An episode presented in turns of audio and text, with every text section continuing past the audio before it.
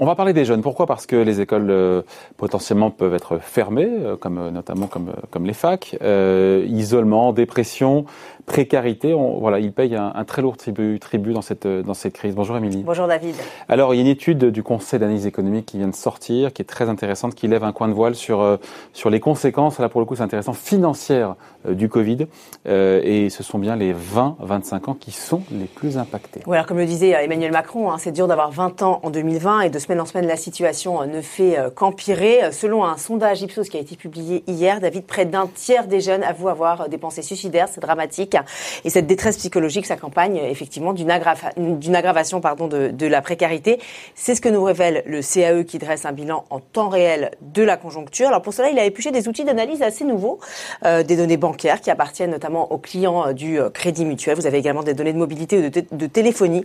Et le résultat, il est sans appel. La crise pèse deux fois plus sur les jeunes que sur le reste de la population. Voilà, et euh, on se dit sans doute que c'est parce qu'ils ne bénéficient pas, comme le reste de la population, des mesures de soutien à l'économie. Eh c'est ça peut-être qu'il explique mmh. Alors comme le souligne le CAE, les jeunes sont en quelque sorte la variable d'ajustement quand il y a des crises. Certains, par exemple, ont voulu rentrer sur le marché euh, du travail et malheureusement, vu le contexte, bah, leurs espoirs ont été euh, vite douchés. On va rappeler d'ailleurs que selon les derniers chiffres de la DARES, le chômage a augmenté de 7,5% chez les jeunes en 2020.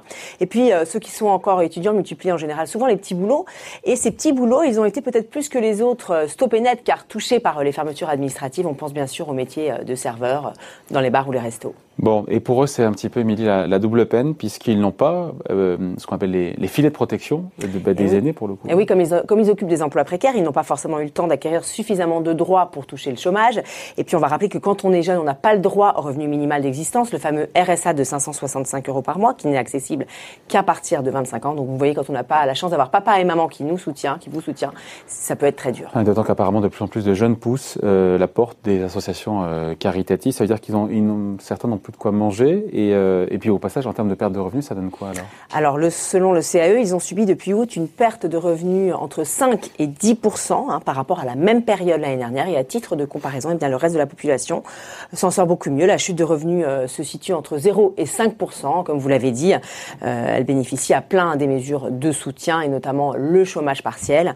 Et puis les retraités, eux, ont vu leurs revenus stagner.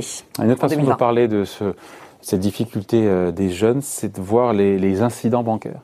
Oui, alors là, on touche vraiment du doigt ces inégalités hein, entre jeunes et moins jeunes qui sont en train de se creuser. Depuis le mois de mai, les jeunes, ils sont beaucoup plus dans le rouge avec une augmentation des découverts et des incidents bancaires. Et dans le même temps, vous avez des ménages qui, eux, s'en sortent beaucoup mieux avec une chute de 15% du nombre de comptes dans le rouge sur la période décembre 2019-décembre 2020. Les rejets de prélèvements ont quant à eux baissé de près d'un quart. Face à ce constat qui est quand même alarmant, que peut faire le gouvernement justement pour aider encore Alors, on, les jeunes? on a l'impression que depuis quelques jours, l'exécutif euh, bah, prend un peu plus en compte la détresse des jeunes. On a vu Jean Cassec, par exemple, qui a échangé récemment avec un YouTuber euh, sur Internet. Financièrement, ça n'aide voilà. pas. Voilà, non, mais c'est vrai qu'on a Emmanuel Macron qui a laissé entendre qu'il pourrait y avoir un reconfinement moins dur pour les jeunes, mais financièrement, effectivement, il n'y a rien de très concret. Euh, l'opposition, elle est les vents debout, elle réclame un RSA pour les jeunes, ce que lui refuse le gouvernement pour l'instant, qui préfère plutôt parler d'aide à l'égalité des chances. Et d'ailleurs, on a vu passer cette proposition du délégué général de la République en marche, Stanislas Guérini, un prêt à taux zéro de 10 000 euros pour aider les jeunes à se lancer dans la vie active. Le ministre de l'économie juge l'idée intéressante, donc affaire à suivre, ça pourrait être une piste, être une piste pour, pour aider les jeunes dans cette période difficile. Voilà, le rapport du CAE qui nous dit que les jeunes trinquent beaucoup plus financièrement que le reste de la population dans cette crise sanitaire. Merci beaucoup, Émilie. Bon week-end.